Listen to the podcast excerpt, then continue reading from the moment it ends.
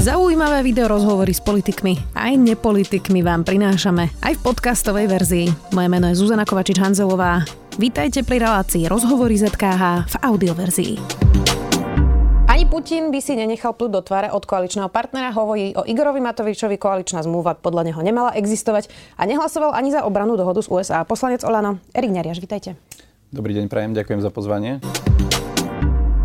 Pán poslanec, dnes sa e, odvoláva minister Mikulec v parlamente. Má vašu dôveru? Áno, má moju dôveru.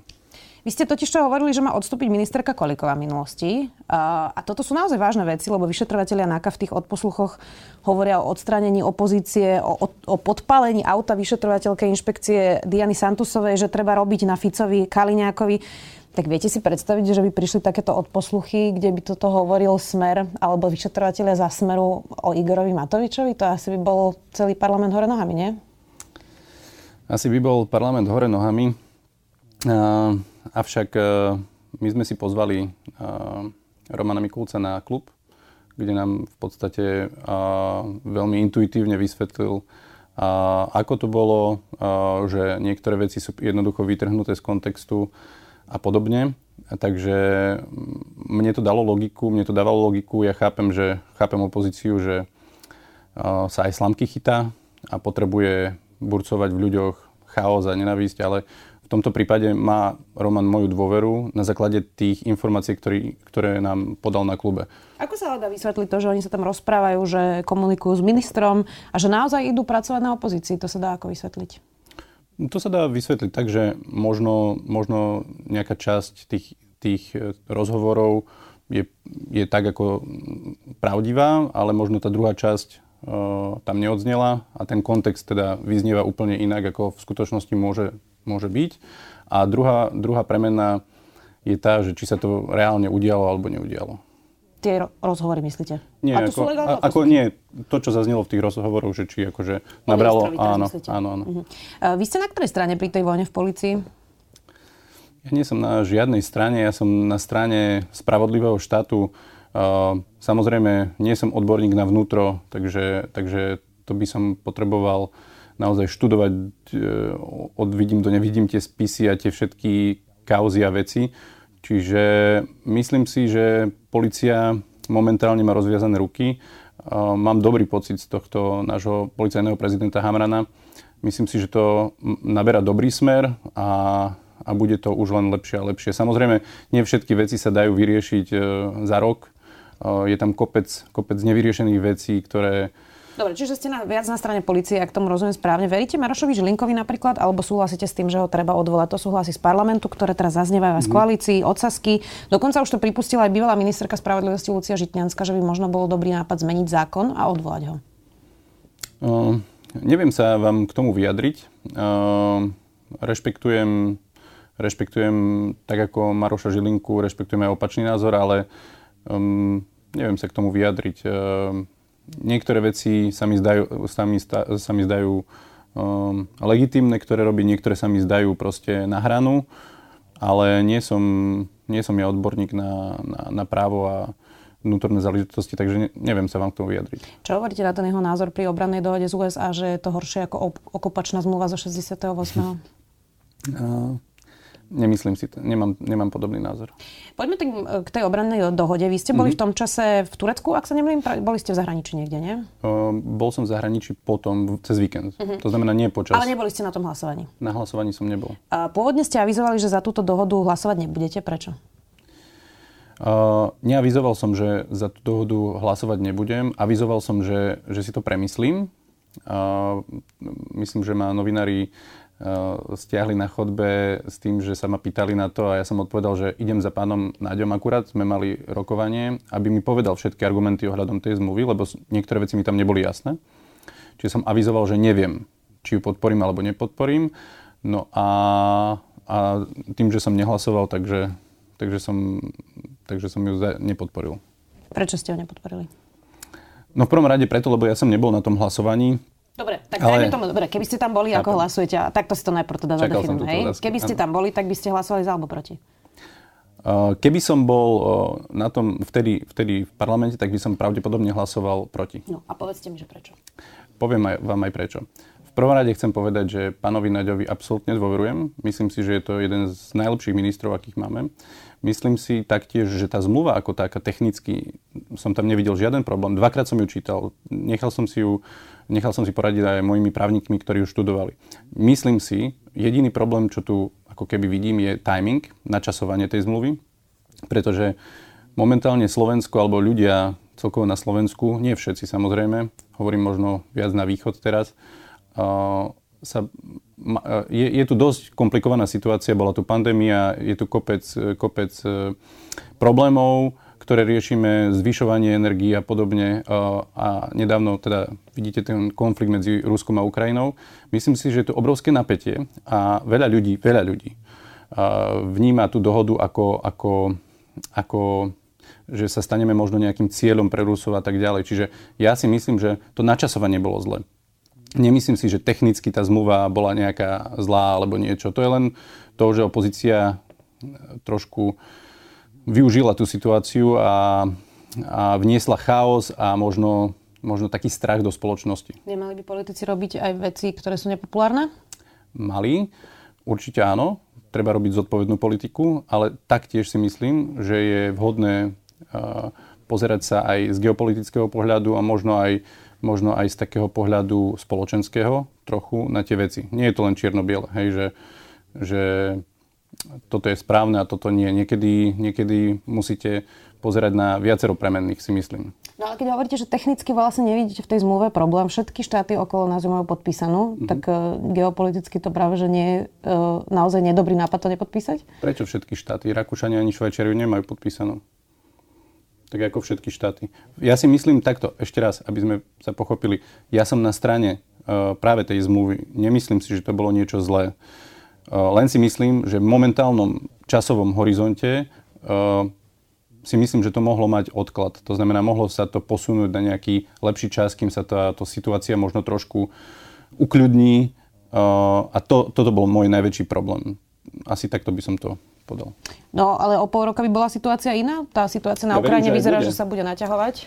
Mm, ťažko povedať, sú viacero, je viacero názorov. Počul som aj názor, že už to majú v podstate Američania s Rusmi nejakým spôsobom vykomunikované, vykomunikované že, že nič nebude, ale že potrebujú uistiť tu tie svoje krajiny, že cíti tu, aby, aby sa cítili silní. Čiže toto je akože divadlo? Ťažko povedať. Je podľa vás Rusko agresor, keď už hovoríme na túto tému? Uh, hovoríme o konflikte o Rusko. Je celkovo? Rusko agresor? Ťažko povedať, eh, pretože uh, myslím si, že uh, nie je správne okupovať nejakú časť územia alebo nejakú menšiu krajinu. Uh, myslím si, že v tomto prípade by sa na to dalo pozerať aj, že je agresor.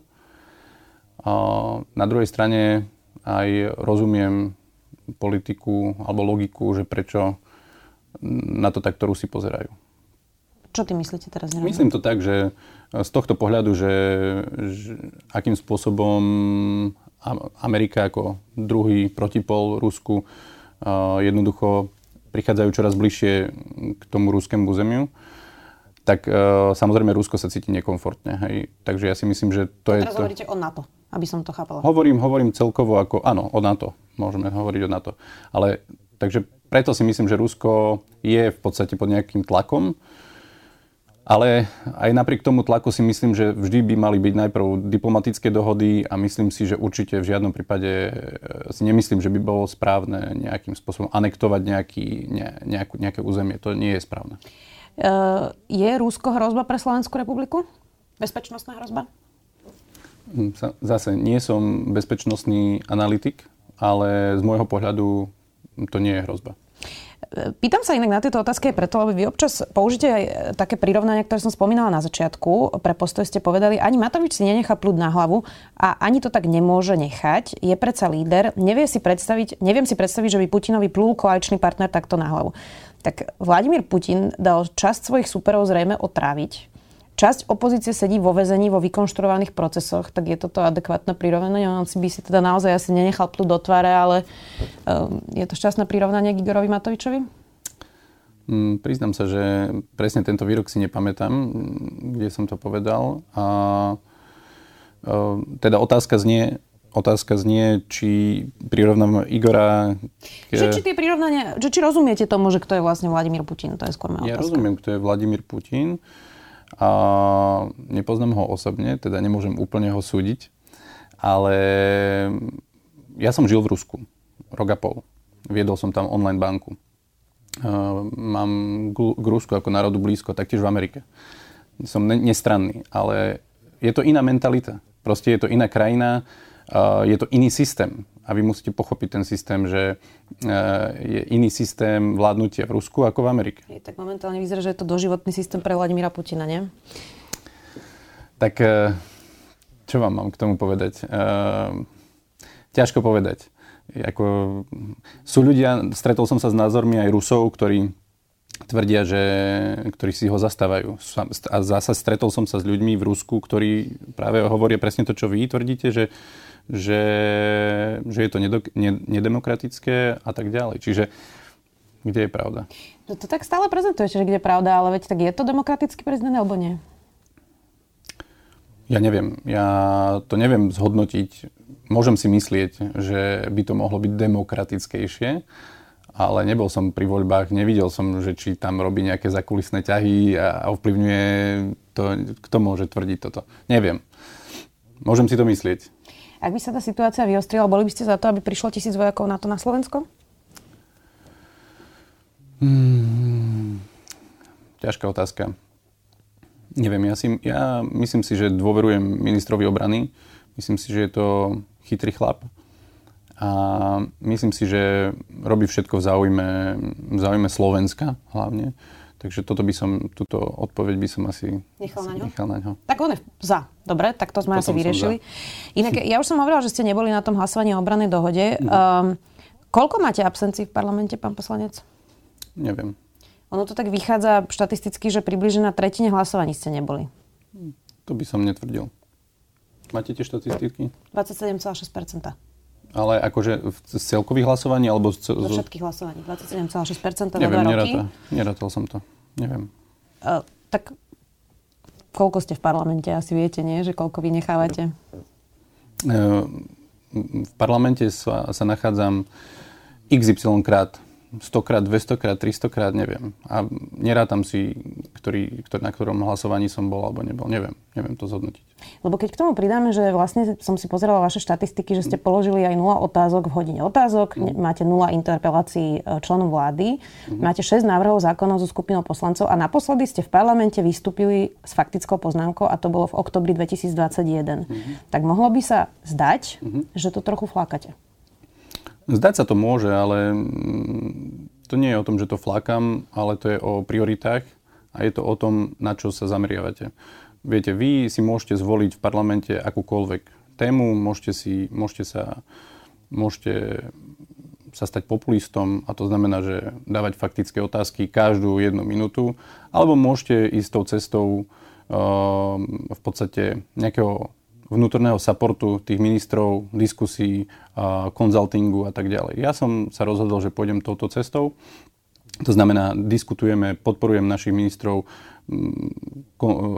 dávam im moje nejaké podporné veci, čo sa týka mojej témy, pretože ja pochádzam z finančného prostredia, takže hlavne diskutujem s ministrom financií o veciach, nastavujeme procesy, nastavujeme veci, Čiže ja som skôr taký ten business consulting uh, robím viacej v tej strane, ako by som... Dobre, tomu rozumiem, to sedí, na tie, to sedí na tie otázky a mhm. interpelácie, to chápem, ale uh-huh. tak hlasovanie, to je naozaj taká základná vec. Keď ste neboli na tretine hlasovaní, to je dosť veľa. Ja som si pozerala niektorých vašich kolegov uh-huh. a snažila som sa byť k vám férová, tak som zobrala takých, ktorí Jasne. sú tiež nové, nováčikovia. Tiež sú tam dva roky, ja neviem, Stančík, Čekovský, mohli by sme ešte po, pokračovať Šudík a podobne. Ja viem, že Stančíka máte rada, takže...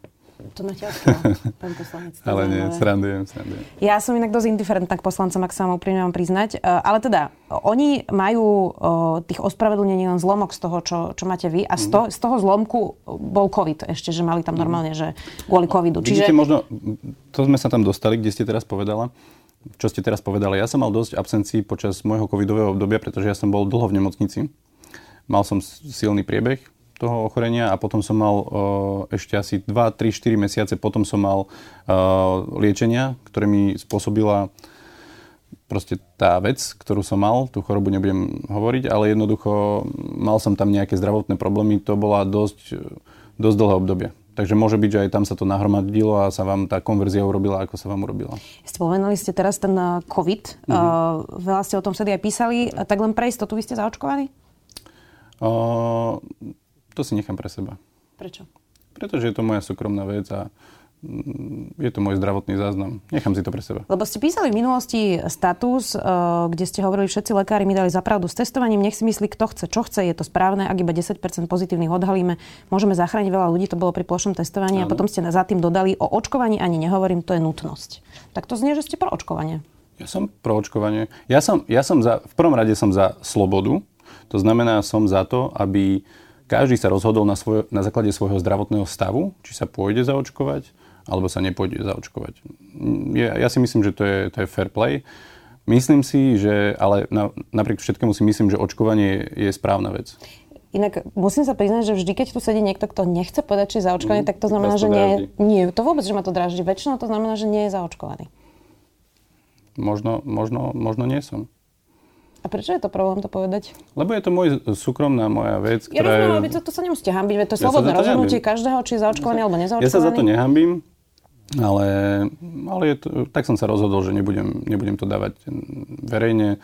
Taktiež rešpektujem aj opačný názor, keď vy mi nepoviete, či ste zaočkovaní. Ja som zaočkovaná, pán poslanec, troma dávkami. Úplne otvorene vám to Dobre. hovorím. A rešpektujem, že niekto nie je zaočkovaný, len ma to zaujíma, že, či, no. či ste alebo nie ste. Takže nepoviete. Takže nepoviem. Tak poďme ďalej. Ako si... Uh, máme uh, vás zaradiť v Olano. Vy to máte takéto liberálne krídlo a takéto konzervatívne krídlo. Mm-hmm. Uh, ja som si pozrela, že vy ste hlasovali za návrh Anny Záborskej na sprísnenie interrupcií, mm-hmm. tak keď budem predpokladať, že patríte do toho konzervatívneho krídla, predpokladám správne? Nie.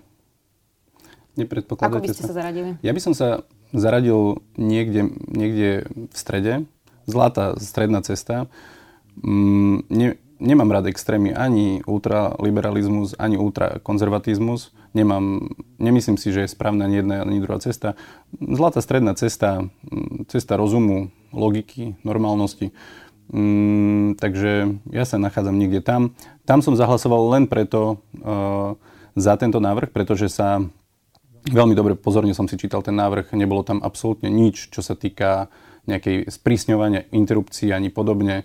Boli, nachádzali sa tam argumenty typu, že ženy dostanú vyšší nejaký príspevok a tak ďalej, ak si to teda dobre pamätám.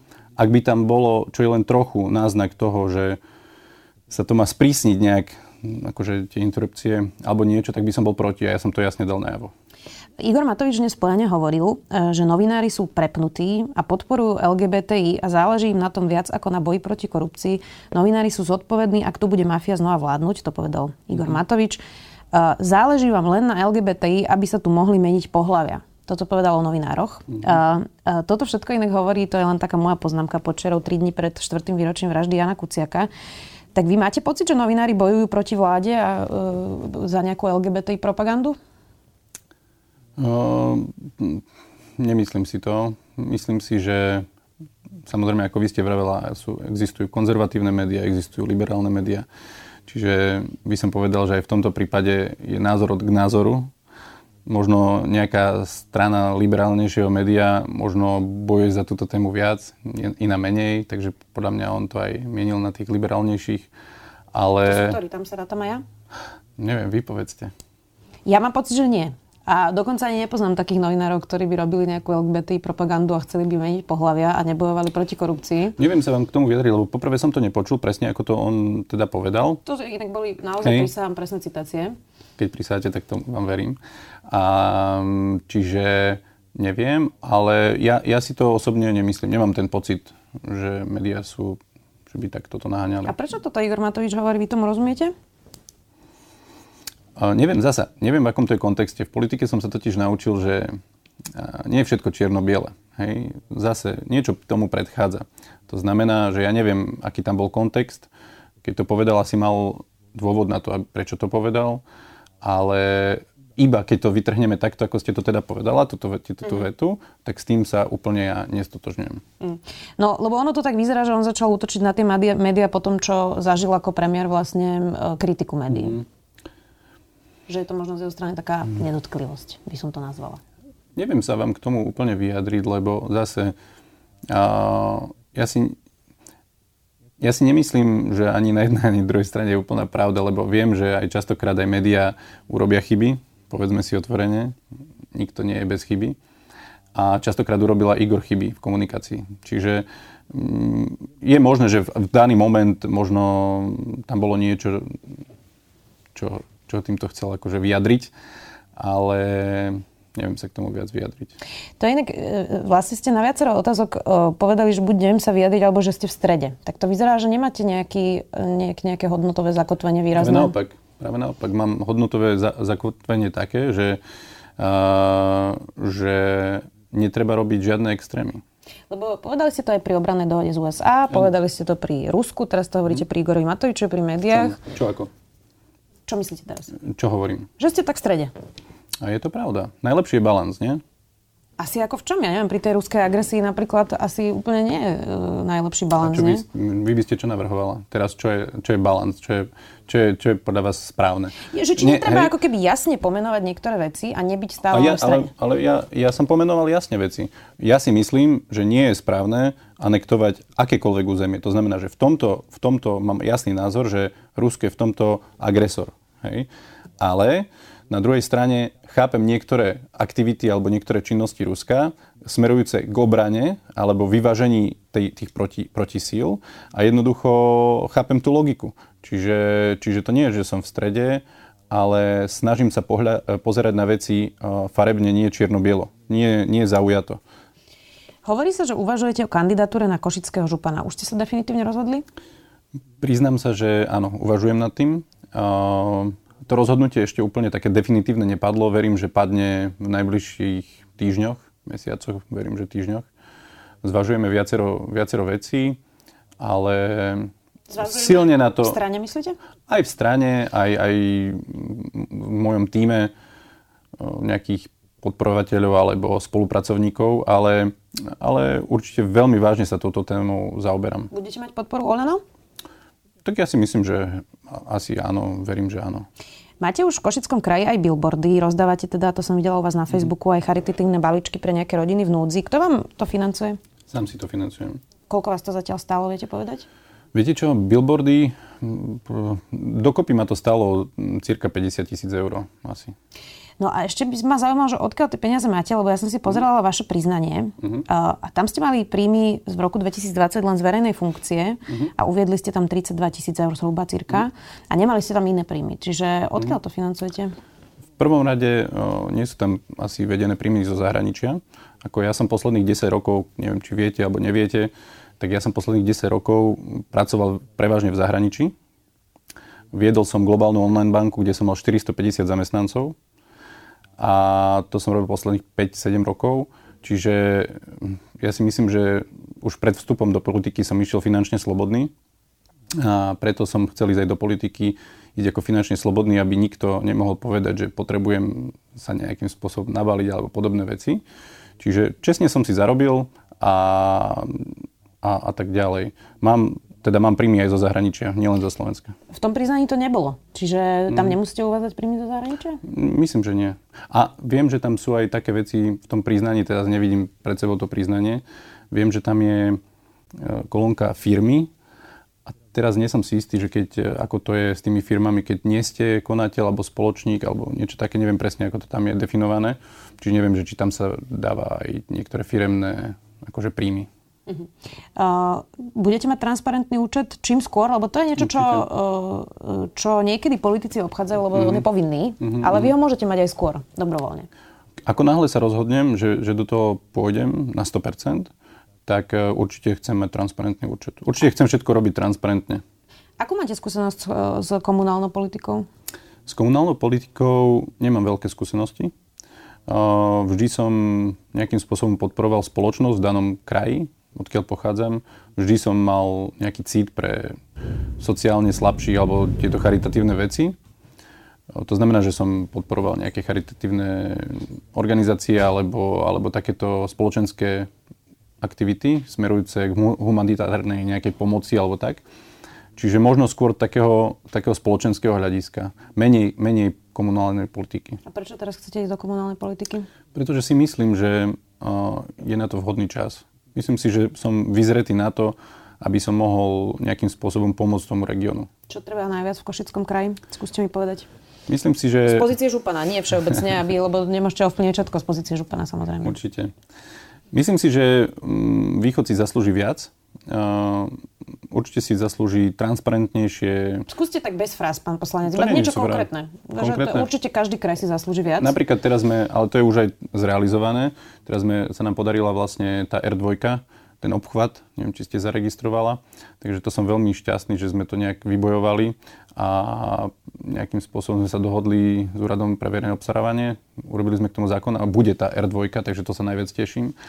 Čiže určite cesty, uh, pracovné príležitosti, uh, nejaký cestovný ruch určite treba zlepšiť a určite treba byť transparentnejší v nejakých nejakých, ako, čo sa týka napríklad župy, hej, verejné obstarávania, pretože tam sú veľké zlyhania zo strany aktuálneho župana. Mal teraz nejaké kauzy práve o, o to, ohľadom tohto. Písali sme o tom aj my. Vy žijete roky v Bratislave, takže keby ste sa stali županom, tak sa stiahujete späť do Košic? Ja žijem aj v Košiciach, aj v Bratislave. Mám byť aj tam, aj tu. To znamená, že ja cestujem napríklad, teda ak sa pýtate, by som to mohol povedať dokonca, že 50 na 50. A keď budete županom, tak 100% Košice? O, by som povedal 70 ku 30. 70% Košice myslíte? 70% Košice, áno. 30 Bratislava. Tak. Mám takú záverečnú otázku na vás. Kto je vlastne vašim vzorom v politike? Mojím vzorom v politike? Mm-hmm. Mm, no, priznám sa, že nemám nejaký vzor v politike. Nemám vzor v politike. Ja, možno, možno to bude znieť ako fráza, ale ja naozaj chcem robiť veci tak, aby to bolo čestné, spravodlivé, transparentné a naozaj pre ľudí. A kto zastáva tieto hodnoty ako politik, tak, tak de facto... Zo slovenských politikov by to môj... kto mohol byť? Zo slovenských politikov? Ja si myslím, že určite aj tu sa nájdú politici, ktorí, ktorí sú normálni a ktorí to myslia fajn a sú aj takí... Ja si myslím, že aj u nás e, napríklad e, Napríklad aj Igor. Igor si myslím, že ako tie jeho úmysly nie sú zlé. Myslím si, že sú naopak veľmi, veľmi sociálne, oveľa sociálnejšie ako predošla vláda. A samozrejme sú tam, sú tam veci, ktoré možno sú nejaké chyby komunikačné a tak ďalej, ale ako ten, ten úmysel je fajn a preto som, preto som aj išiel kandidovať za túto stranu. Stačí úmysel? Mm, tak úmysel je, úmysel je základ a od čoho sa všetko vyvíja, to je to gro. A potom samozrejme nestačí. Potom, stačí, po, potom treba aj pracovať na tých ďalších veciach. Takže môžem dať titulok, že vašim vzorom v politike je Igor Matovič? Mm, nemyslím si, že by to bol správny titulok, pretože som na začiatku povedal, že môj vzor, nemám vzor v politike. Mm. Myslíte si, že ste dobrý poslanec? Že ste spravili niečo zásadné pre občanov, možno pre občanov aj Košického samozprávneho kraja, že Eh, že, že volič je spokojný s tým, čo, čo zvolil do parlamentu? Uh, časť voličov bude vždy spokojná, časť voličov bude nespokojná. A takisto ja mám nejakých svojich podporovateľov, ktorí vedia, čo robím a podporujú ma. Je určite XY ľudí, ktorí si to nemyslia. A, takže... Viete, prečo sa pýtam? Lebo Olano teda zásadne klesla podpora, odkedy vás volili. Mm, chápem. Tak akože zasa. Chápem tú situáciu mm, viete, dostali sme pandémiu do vienka, mm, jednoducho tá koalícia má každý nejaký svoj názor, ego a podobne, čiže tam sú problémy, hádky a tak ďalej. A to všetko dokopy jednoducho sa vyvíja, odvíja nejaká verejná mienka od toho. Čiže, čiže rozumiem tej klesajúcej tendencii, ale na druhej strane si stále myslím, že je to určite lepšia alternatíva, ako bola predtým a myslím si, že to bude už len lepšie. Verím tomu že nebude vlastne... Inak to je zaujímavé, že hovoríte, lebo práve všetci hovoria naopak, všetci komentátori, že tie mm-hmm. ďalšie voľby budú uh, najväčšie rozhodovanie v histórii Slovenska, pretože mm-hmm. je možné, že nastúpi extrém po vláde Igora Matoviča a Eduarda Ono sa to láme vždy po dvoch rokoch. Hej. Ťažko povedať teraz. Uvidíme, čo bude o dva roky, ako, ako reálne zrealizujeme všetky tie reformy, ako budeme čerpať eurofondy, ako tie financie z plánu obnovy sa dostanú do regiónu, reálne, fyzicky sa dostanú k ľuďom. Ak to dokážeme a tí ľudia to ucítia, že to naozaj fyzicky prišlo k tým ľuďom, tak si myslím, že máme šancu, máme šancu ešte vyrásť ako koalícia, nehovorím len o Oľano. Ak to nedosiahneme, tak bohužiaľ e, si myslím, že potom, potom to bude problém. Plánujete kandidovať za Olano aj v ďalších voľbách? Neviem. Ešte neviem. To je ešte ďaleko, to je ešte dva roky. Tak nie je to zase tak ďaleko, nie? Neviem. Uh, uvidím podľa situácie, aká bude. Um, uvidím, ako to budem cítiť o dva roky. Tak to znie, ako keby politika nebola úplne vaša srdcová záležitosť. Mm, tak e, podľa mňa takto. Čo sa, vždy v každom segmente máte veci, ktoré sa vám páčia, ktoré sa vám nepáčia. Politika má určite veľmi veľa pozitív, ale veľa, veľa negatív. Pozitívne na tom je, že naozaj reálne viete ovplyvňovať veci a reálne viete tým ľuďom nejakým spôsobom tých ľudí podporiť a pom- pomáhať tým ľuďom vašimi rozhodnutiami. To sa mi na tom páči a to by som chcel v tom pokračovať. Myslím si, že Myslím si, že teda dúfam, že mám triezve uvažovanie a sa snažím vždy byť na strane ľudí, občanov. Ale na druhej strane samozrejme má to veľa negatív a potom si to musíte dať na misku váh, že, že, že, že či sa vám to oplatí, hej, bojovať pre tých ľudí a, a jednoducho dávať, dávať všetko zo seba a na druhej strane možno, možno stratíte niektoré iné veci. To, čo inak vyčítajú Olano, a možno to vlastne nadvezuje na tú predošlú otázku, je, že mnohí ste tam náhodou. Že ste mm. sa dostali náhodou do parlamentu a že ste nepripravení. Mm, čo to, tak je to možné. Niektorí možno sme, neviem.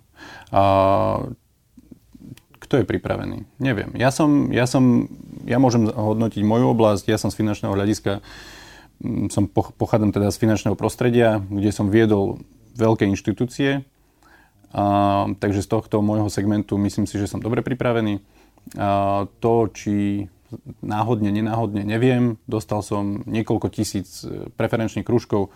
Niečo či... nad 5 tisíc, myslím. Áno, skoro 6 tisíc, myslím. Hm. Neviem. Čiže málo, veľa neviem a to musia zhodnotiť iní, ale myslím si, že je dostatok na to, aby som sa tam dostal.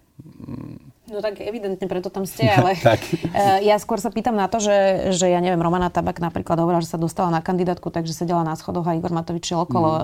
a, a takýchto poslancov, ktorí otvorene hovoria, že sa stali, že nečakali, že budú poslancami mm. a stali sa poslancami náhodou, je tam x, čiže mm. A toto je to, čo vám mnohí vyčítajú, mm. že ste neboli pripravení na vládnutie ani na ako koalíciu strana. ako strana. Mm-hmm. Nie, nie vy konkrétne, mm-hmm. ale ako strana. Um, a že ste prosto amatéri. Mm, každej strane sa nájdú aj amatéri a nájdú sa aj profesionáli. A vy sa radíte kam vo vašej strane? Mm, nechcem teraz akože na seba nejak mm, hovoriť o sebe. To musia zhodnotiť iní.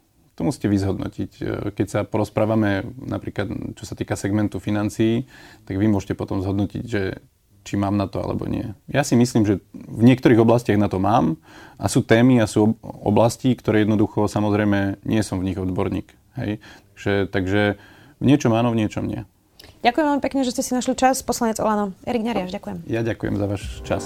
Počúvali ste podcastovú verziu relácie Rozhovory ZKH. Už tradične nás nájdete na streamovacích službách, vo vašich domácich asistentoch, na Sme.sk, v sekcii Sme video a samozrejme aj na našom YouTube kanáli Denníka Sme. Ďakujeme. Chcete vedieť, kde barania masť pochuťka? Čo vám treba na zdolanie 7000 a ako spraviť zo stráženia mačky vytúženú dovolenku? Odpovede aj na tieto otázky nájdete v novej sérii cestovateľského Všesvet podcastu. Nájdete ho každý útorok vo všetkých podcastových aplikáciách, na YouTube či na stránke ZMSK. S Týnou Paholik Hamárovou a Lukášom Onderčaninom.